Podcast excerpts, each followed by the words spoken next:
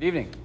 Thank you for coming. Continuing in our discussion of the Hilchot Birkat Hamazon, Shulchan Aruch says, "Shiur yayin yesh safek." So uh, when it comes to uh, the amount of wine, or really any liquid, as we were discussing, uh, but the amount of wine that a person needs to drink in order to then be obligated in a bracha achrona, the concluding bracha.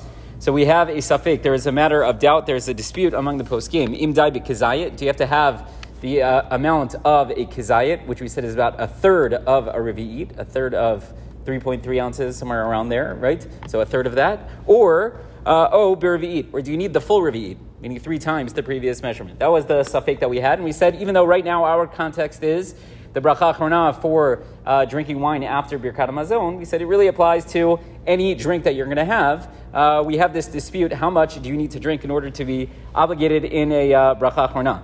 So what should we do? Right, that we all discussed last night. So what should we do? Lakach, therefore, yizahir lishtod o pachot mikazayit. So a person should be careful and either drink less than a kazayit, less than the lower shiur, right? Or, oh, eat, or drink at least the uh, higher shiur. And that way, that way you remove yourself from a situation of doubt. The problem is that if you're in between the two, we're unsure. Do you say bracha achrona? Do you not say bracha achrona? So there we uh, so we say remove yourself from the situation of doubt. Either drink very little, less than uh, a kizayit, or drink more than the full revi'it. So he says that's what you're going to do. But vehacha here by Birkat Hamazon, where there's a little bit more of an obligation, right? We're not talking about just you're having your cup of coffee or you're having a glass of wine, whatever you feel like it. We're talking about uh, specifically after Birkat Hamazon. He says, "Vahacha You can't have less than a kazayit. Why? The chol davar tzarich kos tzarich lishtot mimeno kimalei lugmav shehu rov riv'it. He says because anytime uh, we require you to drink, uh, uh, we have a requirement for you to drink from a kos. Let's say in our case after birkat hamazon. So the minimum that you have to drink is what's called malei lugmav, which is uh, a cheekful, which we assume is rov of a riv'it. It's uh, the majority of a riv'it, right? Which is more than the one third of the lower measurement.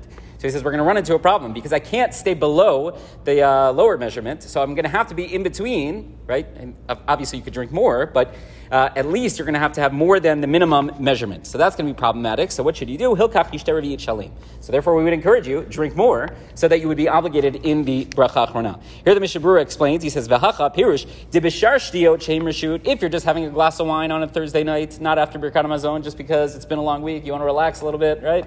Maybe we're about to do that after Maariv. Who knows, right? So if you're just going to have a glass of wine for uh, for whatever reason, so yachol gamli stalek minasafek, you could remove yourself from a situation of doubt. Either have less than a kizayit,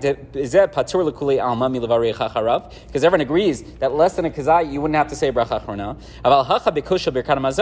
But here, when we're talking about a more obligatory uh, type of drinking of the wine, so if ef sharlasokin, you wouldn't be able to drink that minimum amount to kivan de ta'un kos tzarich al kol panim lishtot malei lugmav shurov rivi'it. So he says you're going to have to drink at least uh, a cheekful, which is more than the uh, lower measurement because it's uh, the majority of a revi'it, which is more than the third of a revi'it, which we said a kazayit is. yoter which is a lot more than a kazayit. Uh, just as a side point, and there, there's more to, dis- to, discuss, so you know, keep coming back as always.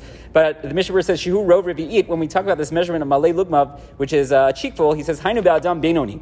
Let's talk about the a person of regular size, average size uh, cheeks. But um, Aval Be'adam Gadol, if we're talking about a person who's got, I don't know, a huge mouth, right? Uh, he's got uh, a lot going on over there. So if he's Adam Gadol B'yoter Misharina B'alei Lugmav Didei, so then we would go by the measurement of his uh, cheek. Okay, but that that doesn't necessarily play into our conversation here because certainly if he has to drink more uh, from this coast of Birkat zone, he's going to uh, not going to be able to drink than uh, the lower measurement, right? So it doesn't necessarily apply to our particular situation, but just so you know, it's an interesting side point that when it comes to Malei Lugmav, that would be measured by the average person, uh, unless you're very, very large, and then we would go by you. Yes, sir.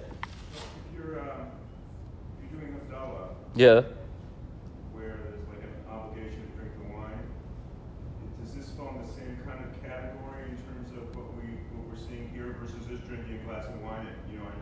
Yes, you should drink enough that you would say the bracha afterwards.